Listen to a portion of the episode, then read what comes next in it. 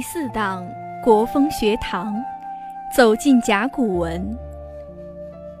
春，春字的古字形由日、草和屯构成，表示太阳照耀下小草萌发，春回大地。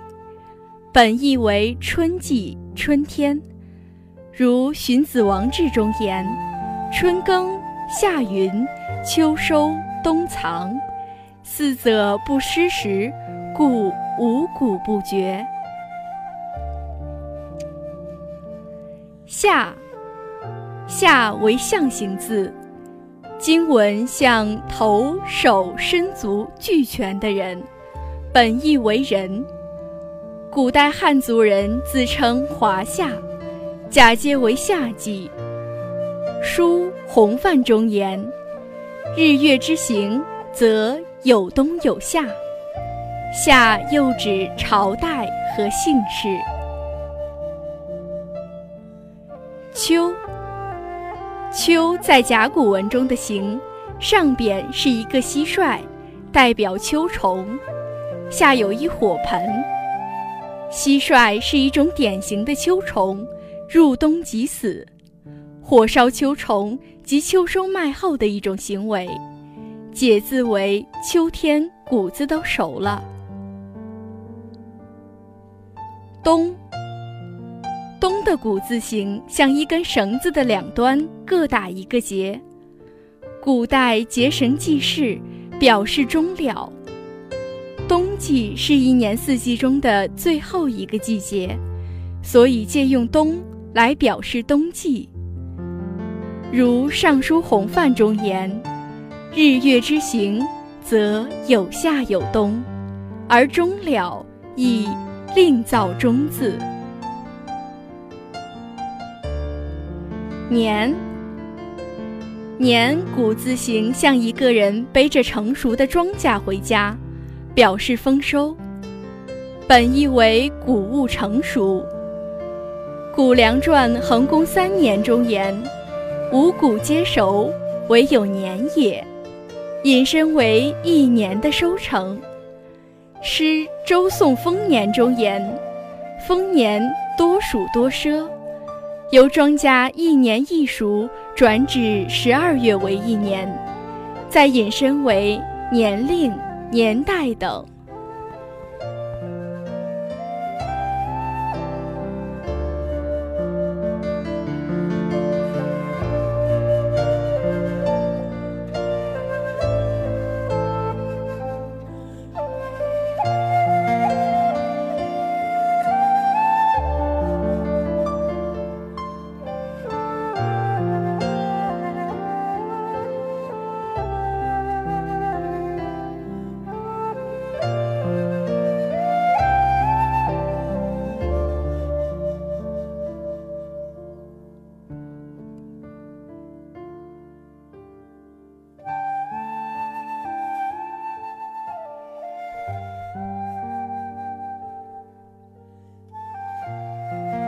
仓颉造字的传说。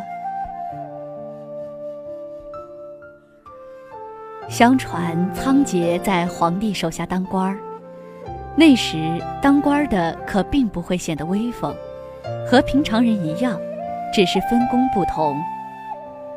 皇帝分派他专门管理牲口的数目、食物的多少。仓颉这人很聪明，做事又尽心尽力。很快熟悉了所管的牲口和食物，心里都有了谱，难得出差错。可慢慢的，牲口食物的储藏在逐渐增加变化，光凭脑袋记不住了。当时又没有文字，更没有纸和笔，仓颉犯难了。仓颉整日整夜的想办法。先是在绳子上打结，用各种不同颜色的绳子表示各种不同的牲口、食物，用绳子打的结代表每个数目。但时间一长久就不奏效了，这增加的数目在绳子上打个结很便当，而减少数目时在绳子上解个结就麻烦了。仓颉又想到了在绳子上打圈儿，在圈子里挂上各式各样的贝壳，来代替他所管的东西。这办法倒是挺管用，一连用了好几年。皇帝见仓颉这样能干。叫他管的事情愈来愈多，年年祭祀的次数，回回狩猎的分配，部落人丁的增减，也通通由仓颉来管。那么问题又来了，凭着填绳子、挂贝壳已经不可行了，还需要新的办法来解决。这天，他参加集体狩猎。走到一个三岔路口时，几个老人为往哪条路走争辩起来。一个老人坚持说要往东，有羚羊；一个老人要往北，说前面不远可以追到鹿群；一个老人偏要往西，说有两只老虎，不及时就会错过了这个机会。仓颉一问。原来他们都是看着地上野兽的脚印才认定的。仓颉心中猛然一喜，既然一个脚印代表一种野兽，那么用一种符号来表示所管的东西也是好办法。于是他开始创造各种符号来表示事物，果然把事情管理得头头是道。渐渐的，这些符号的用法得到了推广。就这样，形成了文字。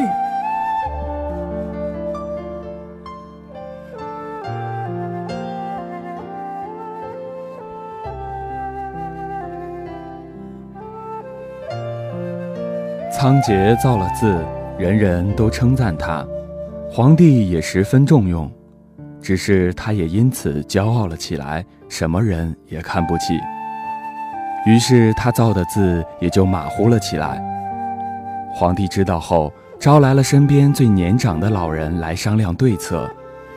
老人沉吟了一会儿，便独自去找仓颉了。这个时候，仓颉正在教各个部落的人识字。老人默默地坐在最后，和别的人一样认真地听着。仓颉讲完，别的人都散去了。唯独这老人不走，还坐在原地。仓颉有些好奇，就走上前去，问他为什么不走。老人说：“仓颉，你造的字已经家喻户晓，可我人老眼花，有几个字至今还糊涂着呢。你肯不肯再教教我？”仓颉看这么大年纪的老人都这样尊重他，他十分高兴。但是老人说完以后，他竟无言以对。原来仓颉原先造鱼字的时候写成了牛，造牛字的时候写成了鱼。都怪自己粗心大意，竟然教颠倒了。但是这些字已经交给了各个部落，传遍了天下，想改都改不了。这个时候，仓颉羞得无地自容。深知自己因为骄傲铸成了大错，他连忙跪下，痛哭流涕地表示忏悔。老人拉着仓颉的手，诚挚地说：“仓颉呀，你使我们老一代的经验能够记录下来，传下去。你做的是件大好事，世世代代的人都会记住你。你可不能骄傲自大呀。”从此以后，仓颉每造一个字，总要将字意反复推敲，拿去征求人们的意见，一点儿也不敢粗心。大家都说好，才定下来，然后逐渐传到每个部落去。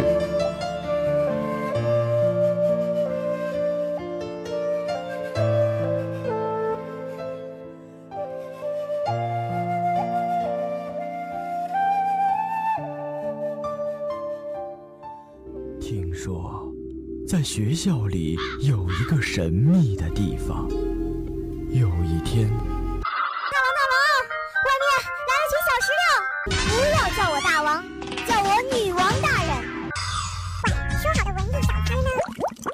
校园小资生活，把你的今天交给我们。你想要的明星都有，明星有的你绝对想不到。有人模仿我的脸，还有人模仿我的店，再怎么模仿也不是我们的明星。听说还有礼品相赠哦。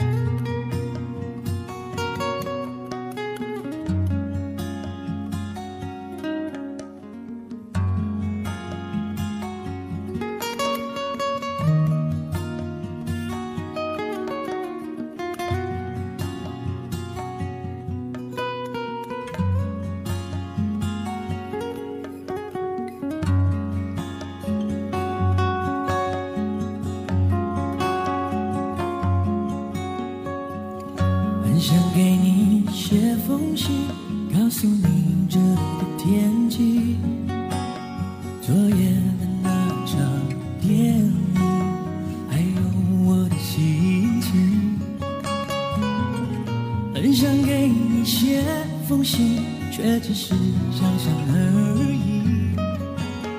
我已经不能肯定，你是不是还会关心？爱与不爱都需要勇气，于是我们都选择了放弃。爱与不爱都需要勇气，是我们都选择了逃避。伴随着好听的音乐，本期的文化印象到这里就全部结束了。要想了解更多的节目信息，可以收听蜻蜓 FM，关注新浪微博安阳师范学院广播站，或者关注安阳师范学院广播站官方微信。本期播音：王敏、天佑、新科、梁月，编辑马瑶、佳莹，写导播：严璐、新月。感谢您的倾听，下周同一时间我们再见。